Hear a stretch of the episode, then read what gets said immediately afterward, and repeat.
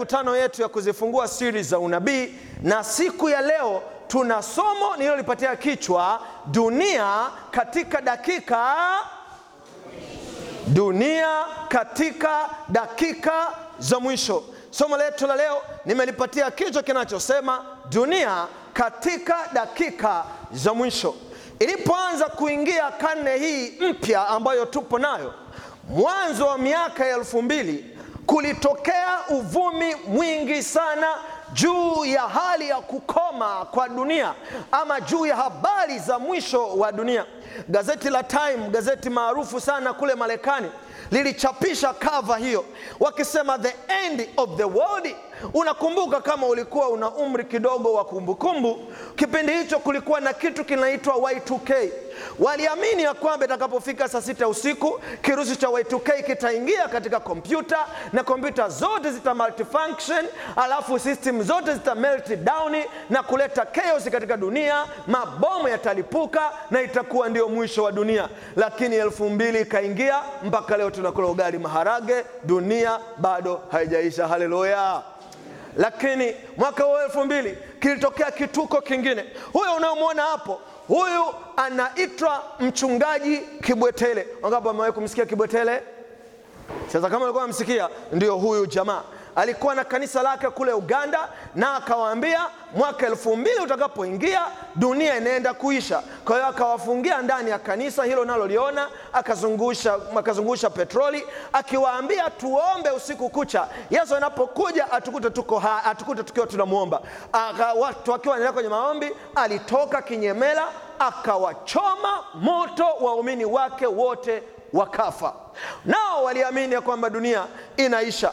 Mwaka elfu mbili na kumi na moja nakumbuka wakati huu nilikuwa advansi Ndanda High School, nikiwa pale, habari zilienea mahali pote ya kwamba mwaka elfu mbili na kumi na moja Mei ishirini na moja dunia inaisha. Wangapi wanakumbuka? Oh, wako watu wanakumbuka, na kulikuwa na bango kabisa. Hili ni gazeti la Dar leo la siku hiyo. Kulikuwa na bango, sikumbuki ni maeneo gani, ila kulikuwa na bango hapa Dar es Salaam lililokuwa na ujumbe wa nabii huyu ya kwamba dunia Mei 21 inaenda kuisha, lakini dunia haikuisha. Mwaka elfu mbili na kumi na mbili kalenda ya Maya ilifikia mwisho wake, na hivyo kukawa na uvumi wa kwamba dunia itaisha, astrology itadondoka kutoka juu angani na kuipiga dunia na dunia itaisha. Habari ikatangazwa CNN, BBC na mitandao mingine, lakini dunia haikuisha. Katika karne hii watu wamekuwa na kiu ya kutaka kujua habari za mwisho wa dunia. Unapotazama vichwa vya magazeti mbalimbali, vyote vinaonyesha kiu ya watu kujua ya kwamba wako ukingoni. Gazeti ambalo liko kushoto kwangu lina kichwa kinasema dunia inapoelekea ukingoni. Biblia Kurani yachapishwa. Ukiangalia gazeti lingine, rais wa Nigeria atabiri mwisho wa dunia, ataka Wakristo wajiandae kumpokea Yesu. Kila kona watu wana kiu ya kutaka kujua habari ya mwisho wa dunia. Siku moja wanafunzi wa Yesu walikuwa pamoja naye wakawa wakitembea katika mlima wa Mizeituni. Baadaye wakampandisha Yesu katika hekalu la Yerusalemu. Walipopanda katika hekalu la Yerusalemu, hekalu lilikuwa zuri likivutia, hekalu lilikuwa limepambwa kwa madini ya thamani. Wakamwambia, tazama hekalu hili na uzuri wake. Yesu akalitazama akawaambia maneno haya katika Mathayo 24:2, hamyaoni haya yote? Amini nawaambieni, halitasalia hapa jiwe juu ya jiwe ambalo halitadondoshwa. Yesu anawaambia ili hekalu zuri mnaloliona halitadumu, litabomolewa na halitabakishwa jiwe juu ya jiwe, litakalobaki limesalia. Baada ya kuondoka pale, wanafunzi hawakuelewa vizuri ya kwamba kanisa zuri hivi, hekalu la kuvutia hivi, inakuwaje libomolewe? Wakamwendea Yesu kwa faraga, wakamwambia, hata alipokuwa ameketi katika mlima Mzeituni, wanafunzi wake wakamwendea kwa faraga wakisema, tuambie mambo hayo yatakuwa lini, nayo ni nini dalili ya kuja kwako na ya mwisho wa dunia? Wanafunzi wakauliza swali, swali ambalo limekuwa kiu, imekuwa shauku ya watu wengi kujua ya kwamba mwisho wa dunia upo karibu kiasi gani? Mwisho wa dunia dalili zake zikoje? Je, tunaishi katika mwisho wa dunia? Wanafunzi wakamuuliza Yesu ili awapatie dalili za kuja kwake na dalili ambazo wakiziona wajue ya kuwa mwisho wa dunia umefanya nini? Umekaribia. Wanafunzi wakataka kujua dalili za siku za mwisho. Swali hili limekuwa kiu ama limekuwa limeamsha shauku kwa mamilioni ya watu. Wengi wametamani kujua na wanataka kujua mwisho wa dunia ukoje, utakuja lini na dalili zake zikoje. Yesu anawaeleza wanafunzi, anawatajia dalili hizi za kuja kwake. Anaanza katika kitabu cha Mathayo 24 fungu la 4 mpaka la tano, akianza kueleza habari ya dalili hizi. Yesu akajibu akawaambia Angalieni mtu asiwadanganye, kwa sababu wengi watakuja kwa jina langu wakisema mimi ni Kristo, nao watadanganya wengi. Yesu anawaambia cha kwanza, katika siku za mwisho ulaghai na uongo kwa jina la dini utakuwa umeenea sana, lakini kibaya zaidi, wako watu watakaokuja kwa jina la Kristo wakisema mimi ni Yesu, na watawadanganya wachache wengi. Sikiliza, Yesu alisema watatokea watu ambao watakuwa ni makristo wa uongo. Kule Siberia mwaka fulani alitokea huyu jamaa unayemwona yeye, ni, ni, nilifuatilia kisa chake nikacheka. Huyu jamaa ni, ni, ni mume mwenye mke mmoja na watoto watano. Background yake alikuwa askari polisi, ila anadai ya kwamba alipofika miaka 45 akapokea maono ya kwamba yeye sio binadamu wa kawaida, bali yeye ni Yesu Kristo, na hivyo akaanza kujiita Yesu, akawa anafanya miujiza. Wanasema waliomfuatilia, akawa anatembea mpaka juu ya maji na wafuasi wake anawatembeza juu ya maji. Wengi wakamwamini kule Siberia wakidhani huyu ni Kristo, lakini akatokea mwingine ambaye naye akajiita Kristo. Magazeti ya nyumbani alimripoti Yesu Kristo, Yesu feki atikisa dunia. Alidai ya kwamba atakuja Afrika na akasemekana atatembelea Tanzania. Baadhi ya wachungaji unaona response zao. Kipindi kile mchungaji Mtikila alikuwa hai, akasema huyo ni shetani mkubwa, akija Tanzania hatutaki kumwona. Askofu Kakobe yeye akakomenti hivi, huyo akija da anatakiwa tumwombee ili mapepo yamtoke. Wapendwa, wako watu wengi waliokuja, ninakuonyesha tu hawa wawili, lakini unapotafuta habari hizi, wako wengi waliokuja kwa jina la Yesu wakijidai ya kwamba wao ni Yesu Kristo.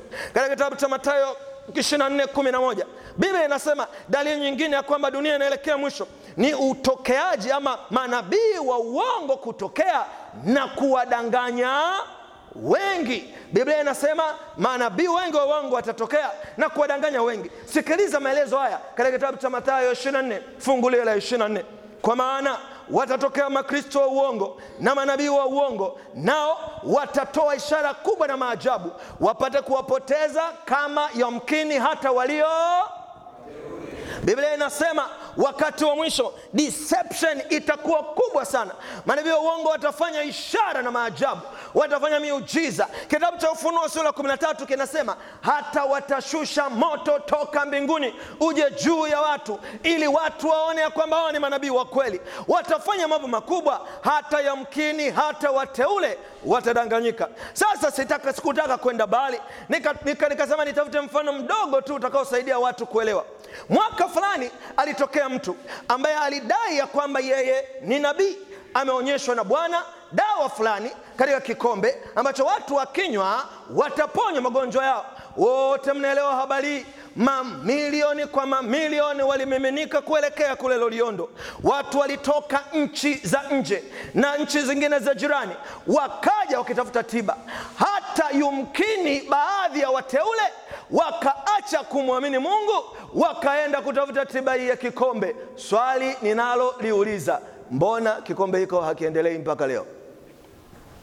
Babu wa Loliondo alichukua umaarufu sana, lakini habari zake zikapita. Biblia inasema watatokea watu wengi wa namna hii ambao watachukua msururu wa maelfu ya watu. Biblia inatuambia mambo hayo ni dalili za siku za mwisho, ya kwamba kutakuwa na mlipuko wa dini na umizimu mkubwa. Biblia inasema na wengine wakijifanya, wakijifanya ni wafuasi wa Kristo, lakini wakiwa na ajenda zao pembeni, na hivyo katika mkusanyiko huo mkubwa watu wanabaki wanajiuliza ni njia gani sahihi waifuate. Uzuri, Biblia inatufunulia ukweli. Katika kitabu cha Mathayo 24 fungu la sita mpaka la saba Biblia inatupatia dalili zingine ya siku za mwisho, nanyi mtasikia habari za vita na matetesi ya vita, kwa maana taifa litaondoka kupigana na taifa na ufalme kupigana na ufalme.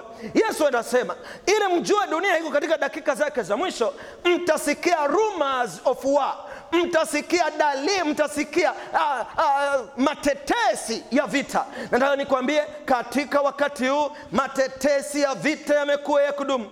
Wakati Barack Obama akiwa madarakani, kulikuwa na tetesi kubwa sana ya kutokea vita ya kinuklia kati ya Marekani na Russia. Gazeti la Express la mtandaoni lina ripoti, ilifika wakati uongozi ama serikali ya Russia ikawaambia wananchi wake waanze kutafuta mabonka ama mahandaki yaliyo karibu nao, maana kuna wasiwasi mkubwa wa kuibuka vita ya kinyuklia. Lakini wasiwasi huo ukaendelea ukaendelea, na hata baada ya Obama kuondoka, Trump alivyoingia madarakani, kumeanza tena kuwa na tension, tension ya mvutano wa kuibuka kwa vita ya kinyuklia kati ya Marekani na North Korea, jambo ambalo dunia inaanza kutishwa, na sio tu upande hizi mbili, kila kona tunasikia vita, tunasikia matetesi ya vita. Tunaposikia hayo, Biblia inatuambia ni dalili ya kwamba dunia ipo katika dakika za mwisho. Sikiliza Biblia inavyofafanua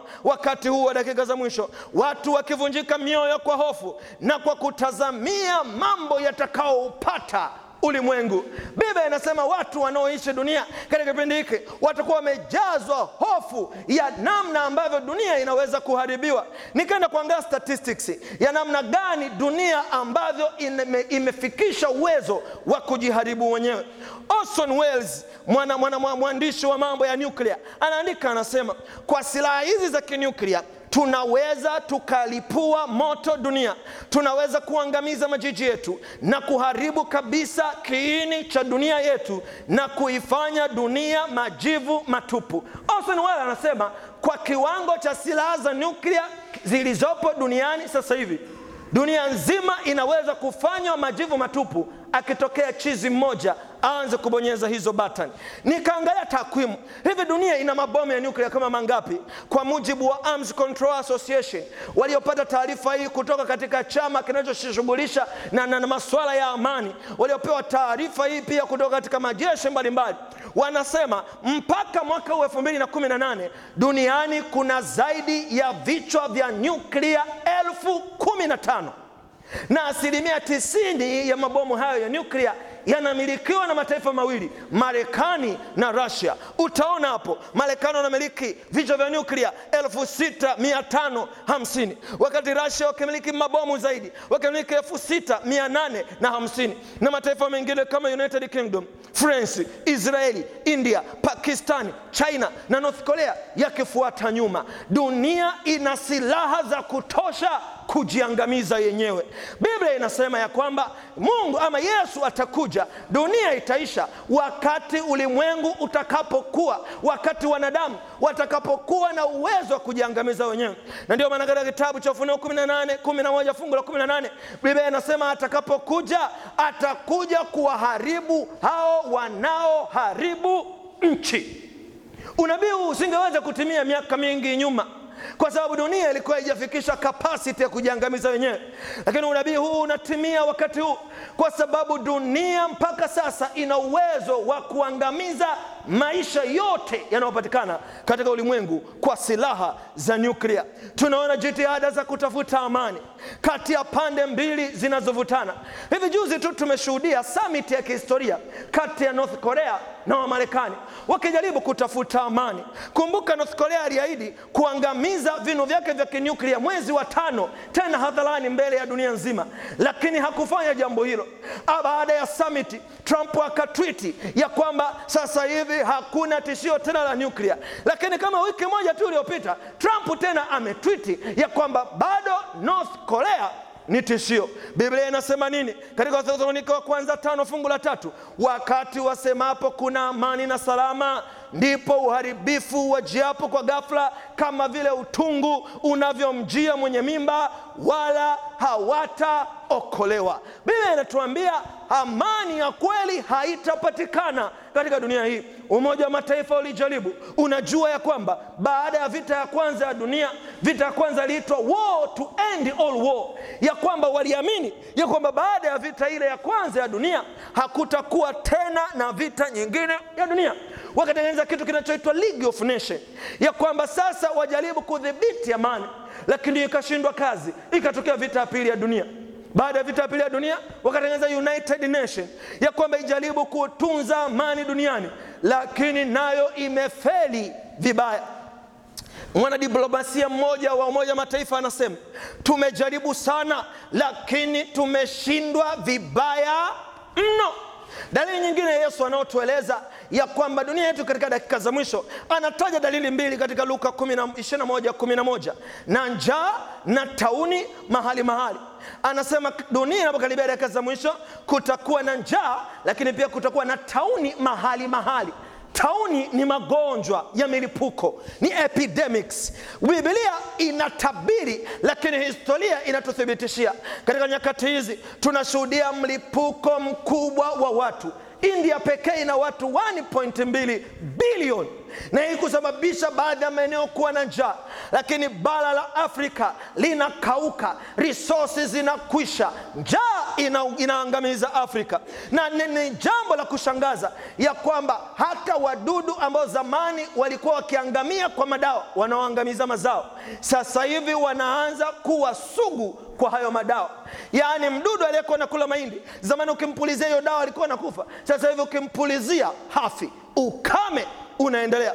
Bwana Lester Brown, yeye ni rais wa, watch, wa, wa World Watch Institute kule Washington DC, Marekani, anaandika anasema, ulimwengu mzima unaishi bila kuwa na akiba ya chakula, hivyo tunaishi toka mavuno mpaka mavuno. Sikiliza, karibu watu milioni 57 wanakufa kwa njaa kila siku. Hiyo ni sawa na watu laki moja na hamsini na sita kila siku wanakufa kwa njaa.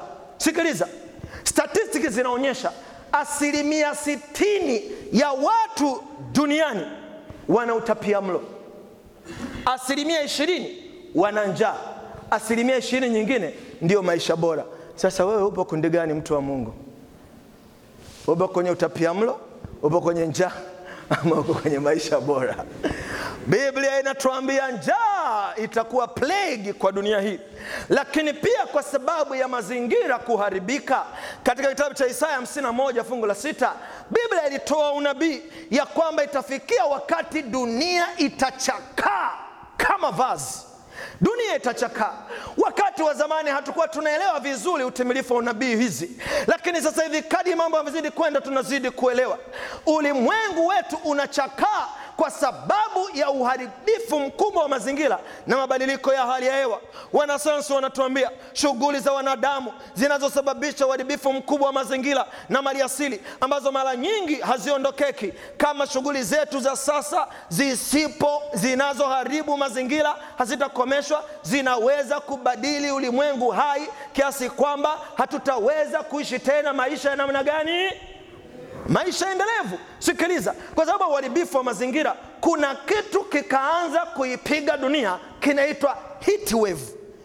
Wengi najua hamjasikia ama mnaweza kuwa mko familia na hilo neno. Heat wave ni janga la asili ambalo joto linapanda sana na kunakuwa na mkondo wa upepo ambao una joto kubwa kiasi cha kwamba ukivuta hewa hiyo kwa muda mchache unakufa. Hewa inakuwa na moto sana. Mwaka 2015 kule India, CNN wanaripoti watu 2330 walikufa kwa sababu ya heat wave. Jangwa, dunia inachakaa, pepo za moto zinavuma, watu wanaangamia. Kama unaangalia vizuri hiyo lami, utaona joto lilipanda mpaka lami inayayuka. Sasa kama lami inayayuka, mapafu yako yanaweza kuhimili? watu zaidi ya 2330 2015 walikufa kwa sababu ya heat wave. Mwaka huu tena heat wave ilipiga kule Pakistani na watu 65 wakafa. Dunia imechakaa, tunaharibu dunia kwa kuharibu mazingira, lakini Biblia inasema na tauni kila mahali, magonjwa ya milipuko, kansa na ukimwi vimekuwa majanga katika dunia yetu. Wengi wanapoteza maisha yao kwa sababu ya magonjwa hayo, lakini kuna magonjwa mengine ya milipuko kama mafua ya sazi, kichaa cha ng'ombe, ugonjwa wa virusi vya hania, mafua ya ndege, virusi vya Ebola yamekuwa magonjwa yanayolipuka mahali mahali. Mambo haya yanatuambia dunia yetu ipo katika dakika zake za mwisho. Leo nikipita katika magazeti, katika gazeti la Uhuru nikakutana na habari watu 226 wamegundulika kuugua ugonjwa wa dengue Dar es Salaam. Biblia inasema tunapoyaona haya tujue dunia yetu ipo katika dakika za mwisho, magonjwa ya milipuko. Lakini Yesu ataja dalili nyingine katika Mathayo 24 fungu la saba, na matetemeko ya nchi mahali mahali. Matetemeko ya nchi zinaitwa earthquake. Katika, katika institute inayohusika na kurekodi earthquake inasema ya kwamba kila mwaka kuna zaidi ya matetemeko elfu tatu makubwa yanayopiga dunia. Kama unafuatilia habari vizuri utagundua ya kwamba kuna katika bonde la ufa lilipiga tetemeko tu dogo, ule ufa katika bonde lile ukatanuka zaidi na zaidi na ukaathiri sana maeneo ya Kenya, na wana jiolojia wanasema baada ya miaka kadhaa tu bara la Afrika linaweza likagawanyika sehemu mbili kwa sababu ya ufa ule, matetemeko makubwa ya ardhi. Biblia inatutajia dalili za siku ama dalili za dakika za mwisho wa dunia. Yesu anaendelea kutuambia katika kitabu cha Mathayo 24 37 mpaka 39, kwa maana kama vile ilivyokuwa siku za Nuhu ndivyo kutakavyokuwa kuja kwake mwana wa Adamu. Kwa kuwa kama vile siku zile zilizokuwa kabla ya gharika, watu wakila wa, wa, wa, wa, wa, walivyokuwa wakila na kunywa, wakioa na kuolewa, hata siku ile iliyoingia Nuhu katika safina, wasitambue hata gharika ikaja ikawachukua wote, ndivyo kutakavyokuwa kuja kwake mwana wa nani? Wakati wa gharika, wapendwa, maadili ya dunia yaliharibika kwa kiwango kikubwa. Katika kitabu cha Mwanzo sita fungu la tano Biblia inatuambia Bwana akaona ya kuwa maovu ya wanadamu ni makubwa duniani na kwamba kila kusudi alilowaza moyoni mwake lilikuwa ni baya tu siku zote. Paulo anasema, anasema haya kuhusu hali ya mmong'onyoko wa maadili katika siku hizi za mwisho katika Warumi 1:26-27 na hivyo Mungu aliwaacha wafuate tamaa zao za aibu, hata wanawake wakabadili matumizi ya asili na kuwa kuwa, kuwa matumizi yasiyo ya asili. Wanaume nao vivyo hivyo wakaacha matumizi ya mke ya asili, wakawakiana tamaa, wanaume wakayatenda yasiyowapasa. Biblia inatuambia kama dalili ya dunia katika dakika za mwisho, ushoga ama ndoa za jinsia moja zitakuwa tena plague katika dunia hii. Watu wataona mambo hayo ni ya kawaida.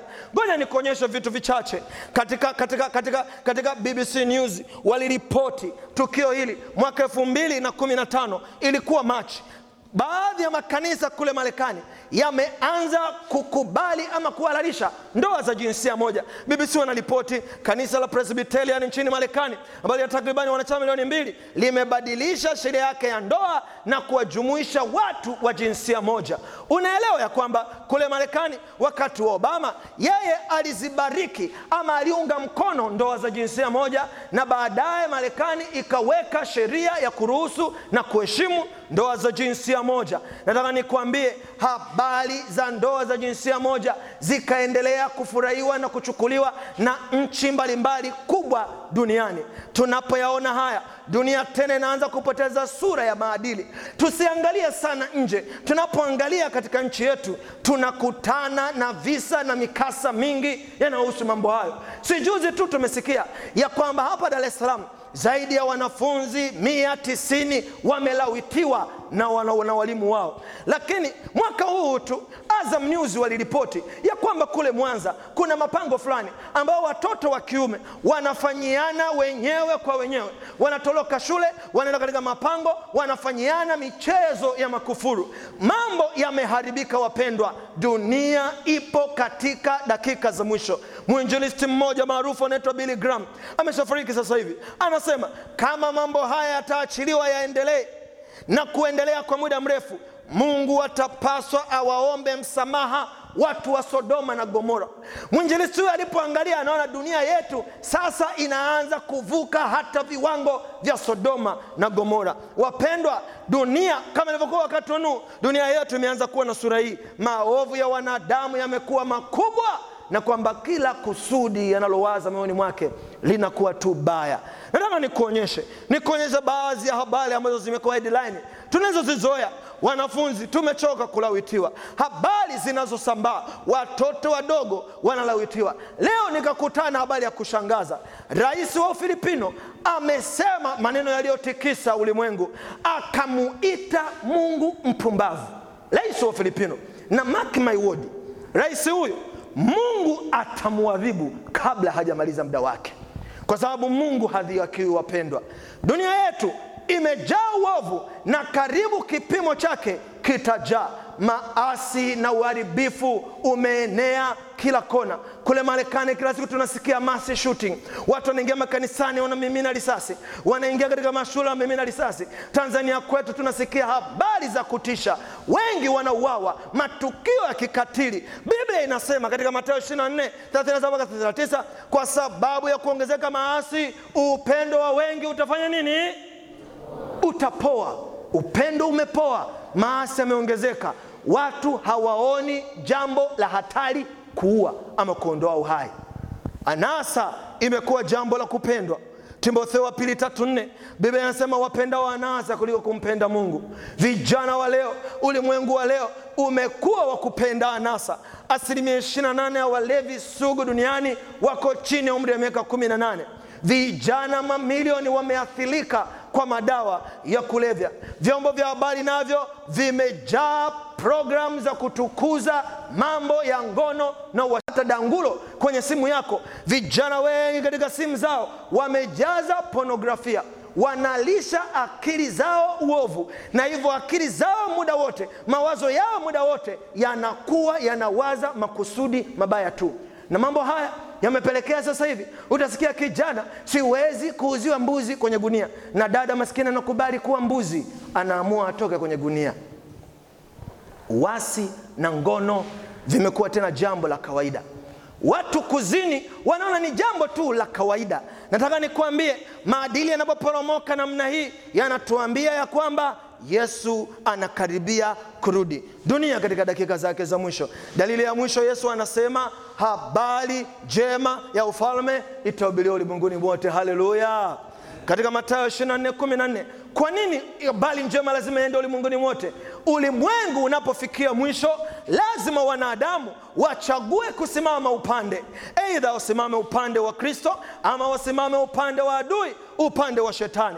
Na hivyo ili Mungu awe fair katika judgment yake kila mwanadamu ni lazima apewe fursa ya kusikia uzuri wa Kristo, ya kusikia habari njema ya Kristo ili afanye maamuzi ya kuokolewa. Sikiliza rafiki yangu, katika kitabu cha Ufunuo sura ya 14 fungu la sita mpaka la saba Biblia inatuambia kisha nikaona malaika mwingine akiruka katikati ya mbingu mwenye injili ya milele. Injili ya milele inaenea dunia nzima. Injili ya milele ni nini wapendwa? Ni injili inayomtangaza Yesu kama Masihi aliyekufa kwa ajili yako, kwa ajili yangu. Ni injili inayotangaza kafara ya Kristo, ya kwamba yeye alihesabiwa hatia ili mimi na wewe tusiofaa, tunapomkubali tu tufanywe kufaa. Haleluya! Injili ya milele ni injili ya upendo, ni injili ambayo hata wale ambao wameshindikana kabisa, waliozama mbali katika dimbwi la maadili mabaya, ni injili inayoleta matumaini mapya ya kwamba wanaweza wakaokolewa ikiwa watamwamini Yesu. Haleluya! Na wapendwa, tukumbuke ya kwamba pambano linaloendelea ni kati ya wema na uovu. Shetani anajitahidi adanganye watu wengi kadri inavyowezekana, na Kristo anajitahidi aokoe watu wengi kadri inavyowezekana, wakati shetani akitumia mbinu mbalimbali kubana maisha ya watu, kubana akili zao, kuwaonyesha alternative life ya kwamba maisha haya ndiyo yana raha na maisha ya kidini hayana raha, ya kwamba maisha ya kidini ya kumcha Mungu ni ya utumwa na maisha ya kutomcha Mungu ndiyo maisha ya uhuru. Vijana wengi wanasahau ibada na kumwacha Mungu. Wakati huu wa dunia, katika dakika za mwisho, Mungu anatoa wito wa ibada. Anasema awahubiriao juu wakao juu ya nchi, na kila taifa na kila lugha na kila jamaa, akisema kwa sauti kuu, mcheni nani? Mungu na kumtukuza, kwa maana saa ya hukumu yake imekuja. Msujudieni yeye aliyezifanya mbingu na nchi na bahari na chemichemi za maji. Wakati huu wa mwisho, wakati watu wakikataa mamlaka ya Mungu kama muumbaji na wakikubali mawazo ya wanadamu ya kwamba dunia hii imeibuka eti evolution, tena na baadhi ya Wakristo wakikataa maelezo ya wazi ya Biblia ya kwamba kwa imani Mungu alitamka akawa, na wanachukua theory za evolution kuelezea creation. Wakati huu ndio Mungu anapita na ujumbe kwa dunia yote ya kwamba watu wamche Mungu kwa sababu yeye ameumba, alitamka ikawa. Haleluya! Unajua Mungu na mamlaka ya uumbaji. Sikiliza, pambano linaloendelea wapendwa, ni pambano kati ya wema na uovu. Unapomkiri Mungu kama muumbaji wako, unapomkiri Mungu ya kwamba alikuumba na haukutokea kwa evolution, unatangaza kuwajibika kwake na kumkimbia shetani, na hivyo shetani anajitahidi kusukuma watu wengi waondoke katika kambi ya Mungu. Wapendwa, katika kitabu cha Isaya sura ya 24 fungu la 4, Isaya alipoonyeshwa dunia katika dakika hizi za mwisho, Isaya anasema kama dunia kulewalewa imelewa sana, kama dunia kuyumbayumba imeyumba sana. Na Isaya na tabia anasema dunia itaanguka wala haitainuka tena.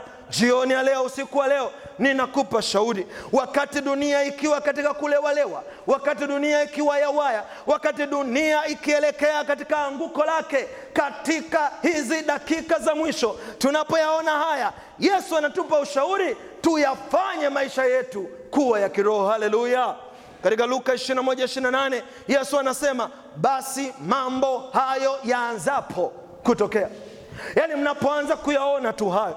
Sisi sasa tumeona yote, yalishaanza, tumeona yote. Yesu anasema yaanzapo tu kutokea mambo hayo, changamkeni. Haleluya! Yesu anasema changamkeni. Kwa nini mchangamke? Mkavinue vichwa vyenu juu, kwa kuwa ukombozi wenu umekaribia. Haleluya! Yesu anasema muonapo dalili hizo changamkeni, msikae kwa huzuni, kwa sababu ukombozi wenu umekaribia. Ngoja nikwambie rafiki yangu, ni kweli tunasoma. Mimi mwenyewe nimesoma na hivi sasa ni civil engineer, ninafanya kazi katika kampuni, ninatumika, lakini uhalisia wa mambo ni kwamba dunia hii siyo makao yetu, bali sisi tuwasafiri, makao yetu yako mbinguni. Haleluya! Yesu amekwenda kukuandalia mahali. Muda si mrefu atakuja, atamaliza historia ya dunia hii, na anapomaliza historia ya dunia hii atawapatia maisha mapya wale ambao wamechagua kumtii yeye, wale waliochagua kusimama upande wake. Nataka nikwambie, hakuna aibu yoyote kumtumikia Bwana ukiwa kijana. Haleluya! Kuna watu wanadhani eti ni ushamba, eti sio swaga kumtumikia Kristo. Wengine wanaona hata akiitwa mtumishi itampunguzia swaga. Nataka nikwambie, wajanja hawaoni aibu kuitwa watumishi wa Mungu. Haleluya! In fact, shetani ndiye mshamba, kwa sababu hauwezi ukakataa mazuri yaliyokuwekea Mungu ukachagua uovu. Huo ni ushamba, na nina mwinjilisi rafiki yangu anamwita shetani ni mshamba. Nataka nikushauri rafiki yangu, mchagua Yesu kuwa mjanja. Haleluya! Ni kweli ya kwamba Yesu anakuja, na Yesu anapokuja, Roho wake Mtakatifu anazungumza na moyo wako, anazungumza na moyo wangu kunisihi niyafanye maisha yangu yafanane na Kristo. Wakati huu Yesu anapokuja, tunapaswa kuwa tayari kumpokea. Wapendwa, Yesu anatuita, anatutaka tumkabidhi maisha yetu, anakutaka umpe maisha yako, ili wakati dunia ikiwa katika kuyumbayumba, wewe maisha yako yasiyumbishwe, utembee katika mstari ulionyooka, kwa sababu unajua unaenda mbinguni. Haleluya!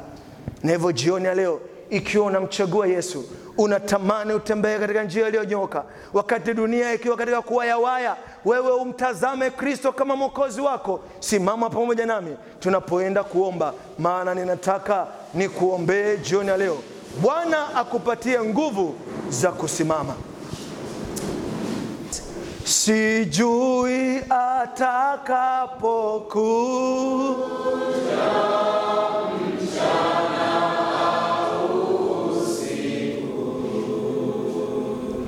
hutwambia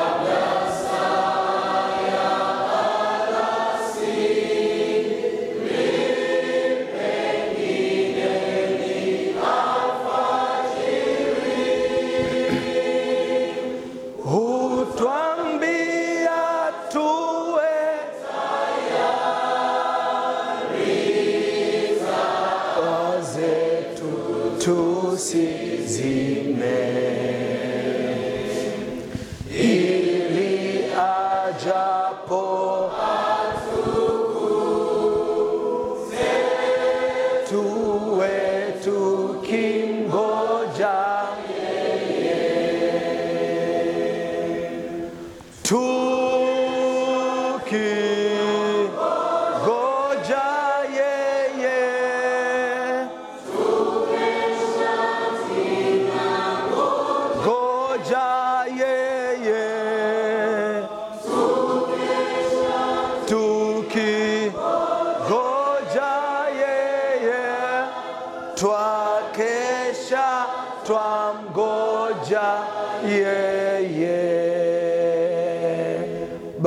yetu na Mungu wetu mwema, tumeona na kutambua ya kwamba dunia yetu ipo katika dakika za mwisho. Nabii Isaya anatuonyesha dunia ikiwa katika kulewalewa na kuyumbayumba.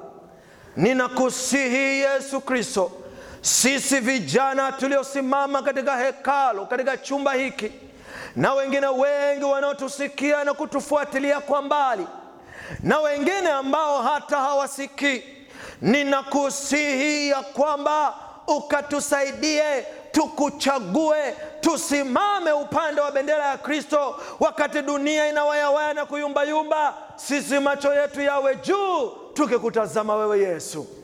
Tusaidie Bwana, sisi vijana tunakabiliwa na changamoto nyingi, miili yetu inawaka tamaa, tunatamani, macho yetu yanatamani vitu vingi katika ujana wetu. Ninakusihi Yesu Kristo, tukawe na ujana wa kukutukuza wewe, Mungu wetu mwema. Shetani anapojaribu kutuondoa fokasi yetu, tunapokutazama wewe Kristo, ninakusihi ukamkemee akakae pembeni, maana sisi tumechagua kwenda na wewe Yesu. Baba, jioni ya leo ninaombea wanafunzi walio mbele yangu, mbele yao wiki kadhaa tu wataingia katika mitihani. Ninakusihi Yesu, kila mtu aliyetumia muda wake kuja kusikiliza maneno haya ukamriwadi mara kumi zaidi, na anaposoma mtembeze katika blueprinti za mitihani, na atakapoingia akaseme nimeuona mkono wa Bwana. Mungu wangu mwema, ninajua wako wanafunzi wengine hawana mikopo, wanasoma katika mazingira ya shida. Ninajua wako wanafunzi wengine maisha yao hapa chuoni sio maisha mazuri, wanasoma kwa kutia maji tia maji. Ninakusihi Baba yangu wa mbinguni, wasikie katika vilio vyao, ukawasaidie wakapate kumaliza salama. Na ninakusihi Yesu, watoto wako wanapotoka hapa chuoni, wale ambao wako mwaka wa mwisho na waombea, wanapoingia mtaani wapatie ajira, kwa sababu wamekuchagua wewe. Wanapoingia mtaani wapatie akili za kujiajiri, wapatie mitaji, kwa sababu watoto wako watajitegemea. Baba yangu mwema, naombea na wazazi wetu, marafiki, naombea watu wanaotufuatilia mitandaoni, kila mtu ukamguse kwa kadiri ya mahitaji yake. Ninakushukuru, ninakusii tukutanishe, tukutanishe tena kesho tutakapojifunza habari zingine kuhusu unabii katika jina la Yesu Kristo. Kila mwenye imani ya kupokea apige kelele za ushindi kwa kusema amen, amen. Mungu awabariki.